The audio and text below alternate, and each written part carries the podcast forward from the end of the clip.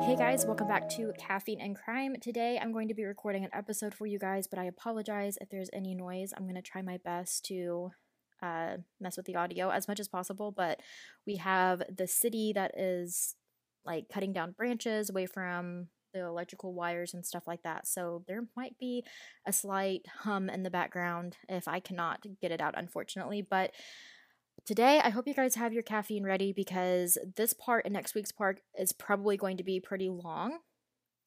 I try to get through these as quickly as I can, but there's a lot with this one. So today we're going to be talking about another serial killer that has a list of names. He was known as the Night Stalker, the Walk-In Killer, and the Valley Intruder, and that is Richard Ramirez. Richard was born February 29, 1960 in El Paso, Texas. His father, Julian, he was a Mexican national and former Mexico policeman who later became a laborer on the Santa Fe Railroad. And his dad was known to have like a lot of anger, and it often resulted into physical abuse on his family. Richard grew up with 4 siblings. He was known as Richie in the family, and he kind of was taken under wing by his older cousin, Miguel Ramirez, who went by Mike, so that's what I'll be referring to him as. And Mike was actually in the U.S. Army and was a combat veteran who often was like very, I don't know, like gruesome, talked about his experience, not like you would think. I feel like a lot of time when you talk to veterans and people who've been in the Army and who have went, you know, through really tragic and just awful things, they either don't talk about it, or if they're asked about it, they're very just, you know, emotional about it, and they don't say too much about it, and if they do, they show a lot of emotion. But Mike was not like that. Like, he kind of like bragged about it almost, and would talk about the gruesome things that he's seen during the Vietnam War. He even shared Polaroid pictures of his victims to people. Like, he would show them Polaroids of these victims, and that included Vietnamese women who he had raped. And in some of the photos, Mike posed with severed heads of women he had abused. I mean, just awful. So this guy already is like, oh, just one of the worst people ever. Richard started hanging out with this cousin and, you know, bonded with him over smoking marijuana as so little at the age of 10 is when he started, and he would join in with his cousin Mike and hear all these gory war stories. And Mike taught his cousin military skills about killing and how to do it quickly and efficient, and it's just awful.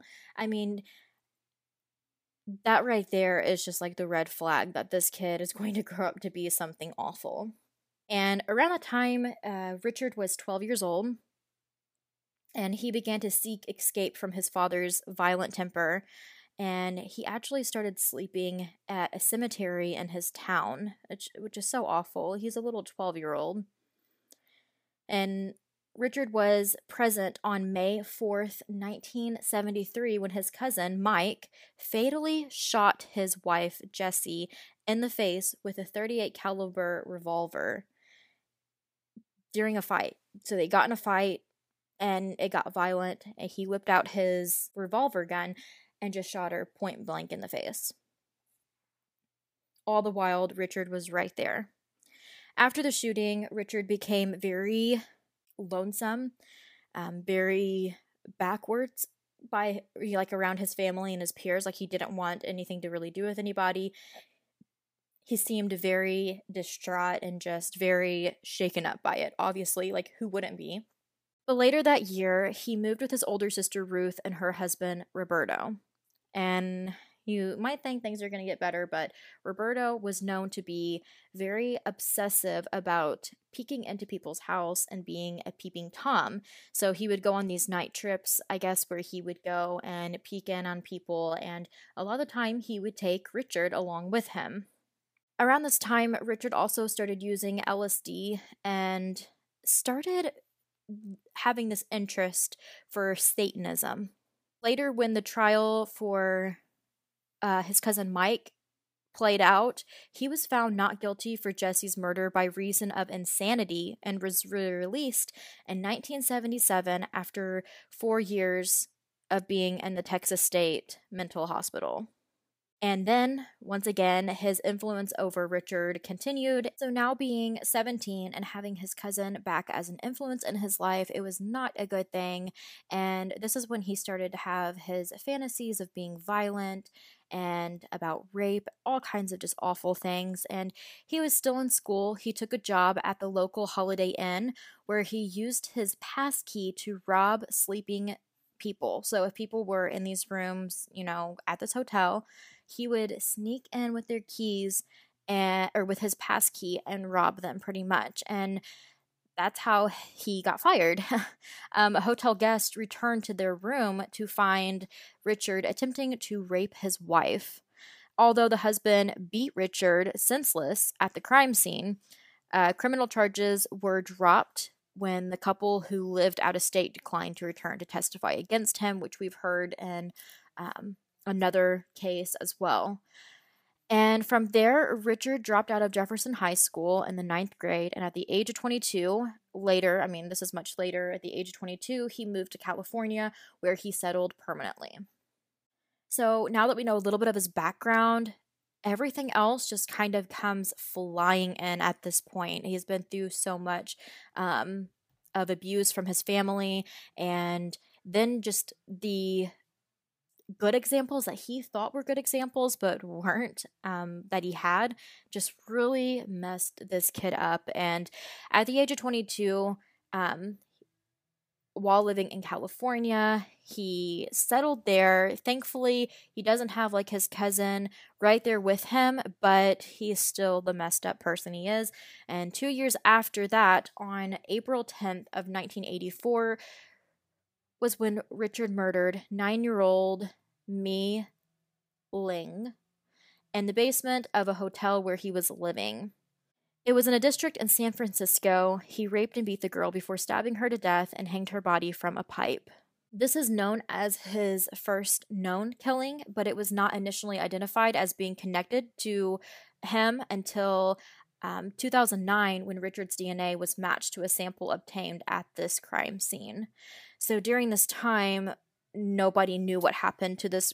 They knew what happened, but they didn't know who had done this. But soon after is when he got the name The Night Stalker. So these are his Night Stalker crimes. On June 28th, 1984, 79-year-old Ginny Vencow was found brutally murdered in her apartment in Glassell Park, Los Angeles. She had been stabbed repeatedly while asleep in her bed, and her throat slashed so deeply that she was nearly decapitated. Richard's fingerprints was found on a mesh screen he removed to gain access through an open window. On March 17th, 1985, Ramirez attacked a 22-year-old Maria Hernandez outside her home in Rosemead, California. He shot her in the face with a .22 caliber handgun. I mean, I wonder where he's seen that before. She had just pulled into her garage. She survived when the bullet ricocheted off the keys that she held up in front of her face to protect herself. Inside of her house was her roommate, Dale Yoshi Akazaki. I don't want to mispronounce that. She was 34, and she heard the gunshot and ducked behind a counter. And when she saw Richard enter the kitchen, she raised her head just a little bit, and he shot her once in the forehead, killing her. After that, during that same hour, Richard pulled 30-year-old, I don't want to butcher her name. She went by Veronica, so I'm just going to say Veronica Yu. but he pulled her out of her car in Monterey Park in California and shot her twice with the same .22 caliber handgun, and he fled. She was pronounced dead upon arrival at the hospital. The two murders and attempted third in a single day attracted extensive coverage from news media who all they knew was a curly-haired attacker with bulging eyes and wide-spaced, rotting teeth. After these three, the two murders, the attempt, some of the names, the Walk-In Killer, the Valley Intruder, kind of started, but it continued, which is why it led to the Night Stalker. On March 27th, 1985, Richard entered a home that he burglarized a year earlier in Whittier, California, at approximately 2 a.m. and killed the sleeping Vincent Charles Zazzera. He was 64 years old, and he was killed from a gunshot to his head with the .22 caliber handgun. His wife, Maxine, who was 44, was awakened by the gunshot, and Richard beat her, bound her hands while demanding to know where her valuables were. While he ransacked the room, Maxine escaped her bonds and retrieved the shotgun from under the bed, but unfortunately it was not loaded and she did not get it loaded in time, and Richard found her. He was very infuriated and he shot her 3 times with the .22 and then got a large carving knife from the kitchen. Oh. So he stabbed her several times, and then he gouged out her eyes and placed them in a jewelry box that he took with him. Oh. The autopsy determined that the stabbing took place after she had already died. Thank God she didn't go through that, but so awful. He left footprints from with the pair of his Avia sneakers that he was wearing and the flower bed that the police were able to photograph and cast. But that was the only evidence that they were able to get from that crime scene, plus the bullets that were found at the scene matched the same as the previous attack. So the police realized that it was a serial killer at large and not just random hits here and there. And this, it's so awful, but Vincent and Maxine's bodies were discovered by their son, Peter. Can you imagine that being your parents? So awful.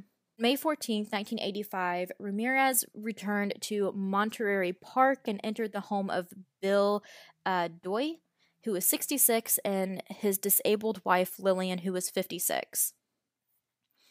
Surprising Doy in his bedroom, Richard shot him in the face with his .22 semi-automatic pistol as Bill had went to grab his own handgun. And after shooting him, if that wasn't enough, he went and beat the man until he was unconscious. And then it says Richard entered Lillian's bedroom. So I don't know if they just had separate bedrooms. I don't really know. But he bound her and raped her, and then after that, he ransacked the entire home for valuables. Bill did die of his injuries while at the hospital, and I believe Lillian did survive her attack. On the night of May 29th, 1985, Richard drove a stolen Mercedes-Benz to Monrovia, California. California, and stopped at the house of Mabel Bell, who went by Ma, who was 83 years old, and her sister Florence Lang, who was 81 and went by Nettie. So he found a hammer in the kitchen and he attacked Nettie with it and bound her in her bedroom. And then he went and attacked Ma and bound her as well, before using an electrical cord to shock the women. Oh. He then went on to rape one of them, and he used Ma's lipstick to draw a pentagon on her thigh as well as on the walls of both bedrooms. They were discovered 2 days later, and both women were found alive, but both women were unconscious and stayed in comas, and Ma later died of her injuries. The next day, Richard drove the same car to Burbank, California, and snuck into the home of Carol Kyle, who was 42. At gunpoint, he bound Carol and her 11-year-old son with handcuffs, then ransacked the house again looking for things. He did lead Carol through the home and told her to tell him where all the valuables were at, and then he sodomized her repeatedly. He also repeatedly ordered her not to look at him, telling her at one point that he would cut her eyes out. He fled the scene after retrieving the child from the closet and binding them two together with handcuffs. On the night of July 2nd, 1985, he drove a stolen Toyota to Arcadia, California, and randomly selected the house of Mary Louise Cannon, who was 75. After quietly entering the widowed grandmother's home, he found her asleep in her bedroom. He beat her until she was unconscious with a lamp and then repeatedly stabbed her using a 10-inch butcher knife from her own kitchen. She was found dead at the crime scene. On July 7, 1985, Richard burglarized another home. It was the home of Joyce Lucille Nelson, who was 61. I feel like he's just like hitting up people who are retired. He knows that they have valuables in their house, and it is just so awful. Joyce was also in Monterey Park, and he found her asleep on her living room couch. He beat her to death using his fist and kicking her in the head. A shoe print from the same Avia sneaker was left imprinted on her face. And after cruising two other neighborhoods, he returned to Monterey Park and chose the home of Sophie Dickman, who was 63. He assaulted and handcuffed her at gunpoint, attempted to rape her, and stole her jewelry. When she swore to him that he had taken everything valuable, he told her to swear to Satan. On July 20, 1985... Richard purchased a machete before driving a stolen Toyota to Glendale, California. He chose the home of Layla Needing, who was 66, and her husband, Maxton, who was 68. He burst into the sleeping couple's bedroom and hacked them with the machete, then killed them with the shots to the head with a .22 caliber handgun. After killing them, he went on further with the machete before robbing the house of valuables. And after quickly fencing the stolen items from the Needing's house, he drove to Sun Valley. At approximately 4:15 a.m., he broke into the home of the Knovaneth family. I'm really sorry if I butcher any names through this, but some of these are just a little difficult for me. He shot the sleeping Kainarong in the head with a .25 caliber handgun, killing him instantly, then repeatedly raped some kid and beat, and he sodomized her. He bound the couple's terrified 8-year-old son before dragging some kid around the house to reveal the locations of any valuable items that he was after, which he stole. And during his assault, he demanded that she swear to Satan as well, that she was not hiding any money from him. On August 6, 1985, Richard drove to Northridge, California, and broke into the home of Chris and Virginia Peterson. I know these are a lot of names too. It gets confusing, but it literally was just a short period of time, and it was killing after killing. He crept into their bedroom. He startled Virginia, who was 27 years old, and shot her in the face with this .25 caliber semi-automatic handgun. He then shot Chris in the temple and attempted to flee. Chris fought back while avoiding being hit by two more shots during the struggle before Richard managed to escape. This couple did survive their injuries. Oh my gosh, can you imagine going through something like that? On August 8, 1985, Richard drove a stolen car to Diamond Bar, California, and chose the home of Sakina Bawath, who was 27, and her husband, Elias, who was 31. At sometime after 2:30 a.m., he entered the house and went into the master bedroom. He instantly killed the sleeping Elias with a shot to the head with a .25 caliber handgun. He handcuffed and beat his wife while forcing her to reveal the locations of her jewelry, and then he brutally raped and sodomized her, who repeatedly demanded that she swear on Satan that she would not scream during his assaults. And when the couple's 3-year-old son entered the bedroom, Richard tied the child up and then continued on. Ugh. After Richard left the home, Sakina untied her son, and sent him to the neighbors for help because she was in such bad shape. Richard, who had been following the media coverage of his crimes, left Los Angeles and headed to the San Francisco Bay Area. And on August 18th, 1985, he entered the home of Peter and Barbara Pan. And yes, his name is Peter Pan. But unfortunately, Peter was shot in his sleep. He was 66 years old, and it was right in the temple with a .25 caliber handgun. Barbara was then beat and sexually assaulted, and she was 62.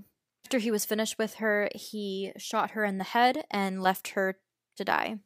At the crime scene, Richard used lipstick to draw a pentagon and the phrase "Jack the Knife" on the bedroom wall. When that was discovered from previous locations as well, and the same shoe print, the Los Angeles crime scene matched the Pan crime with the other cases.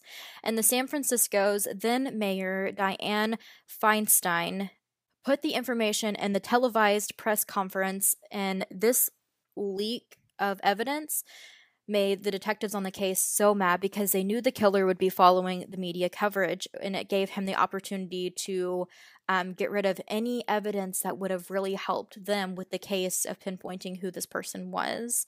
And Richard, he was watching the press, and he dropped his Avia sneakers over the side of the Golden Gate Bridge that night.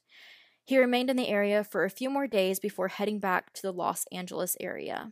And I'm going to wrap up part one here. There is a lot more. I know this one was like very all over the place, and there's a lot of information that you just kind of have to jam pack all together. But there will be a blog post up with as much as I could put there. There wasn't a whole lot to go off of, but I tried to get what I could from doing my research and all of that. But yeah, this one is an intense one with the Night Stalker, and it just kind of goes on. But the next part, we're going to be wrapping up things. There's still more gory issues to go over, but I hope you guys enjoyed part one. I'm trying to get faster about how I word everything so I can keep them at a good mark for you guys. But I hope you guys are enjoying Serial Killer Season. We don't have very much of it left before we go back to some different killers, but I hope you guys are still enjoying this. Let me know what you guys think over on Instagram at Caffeine Crime Podcast, and I hope you guys stay tuned and listen to part two next Tuesday.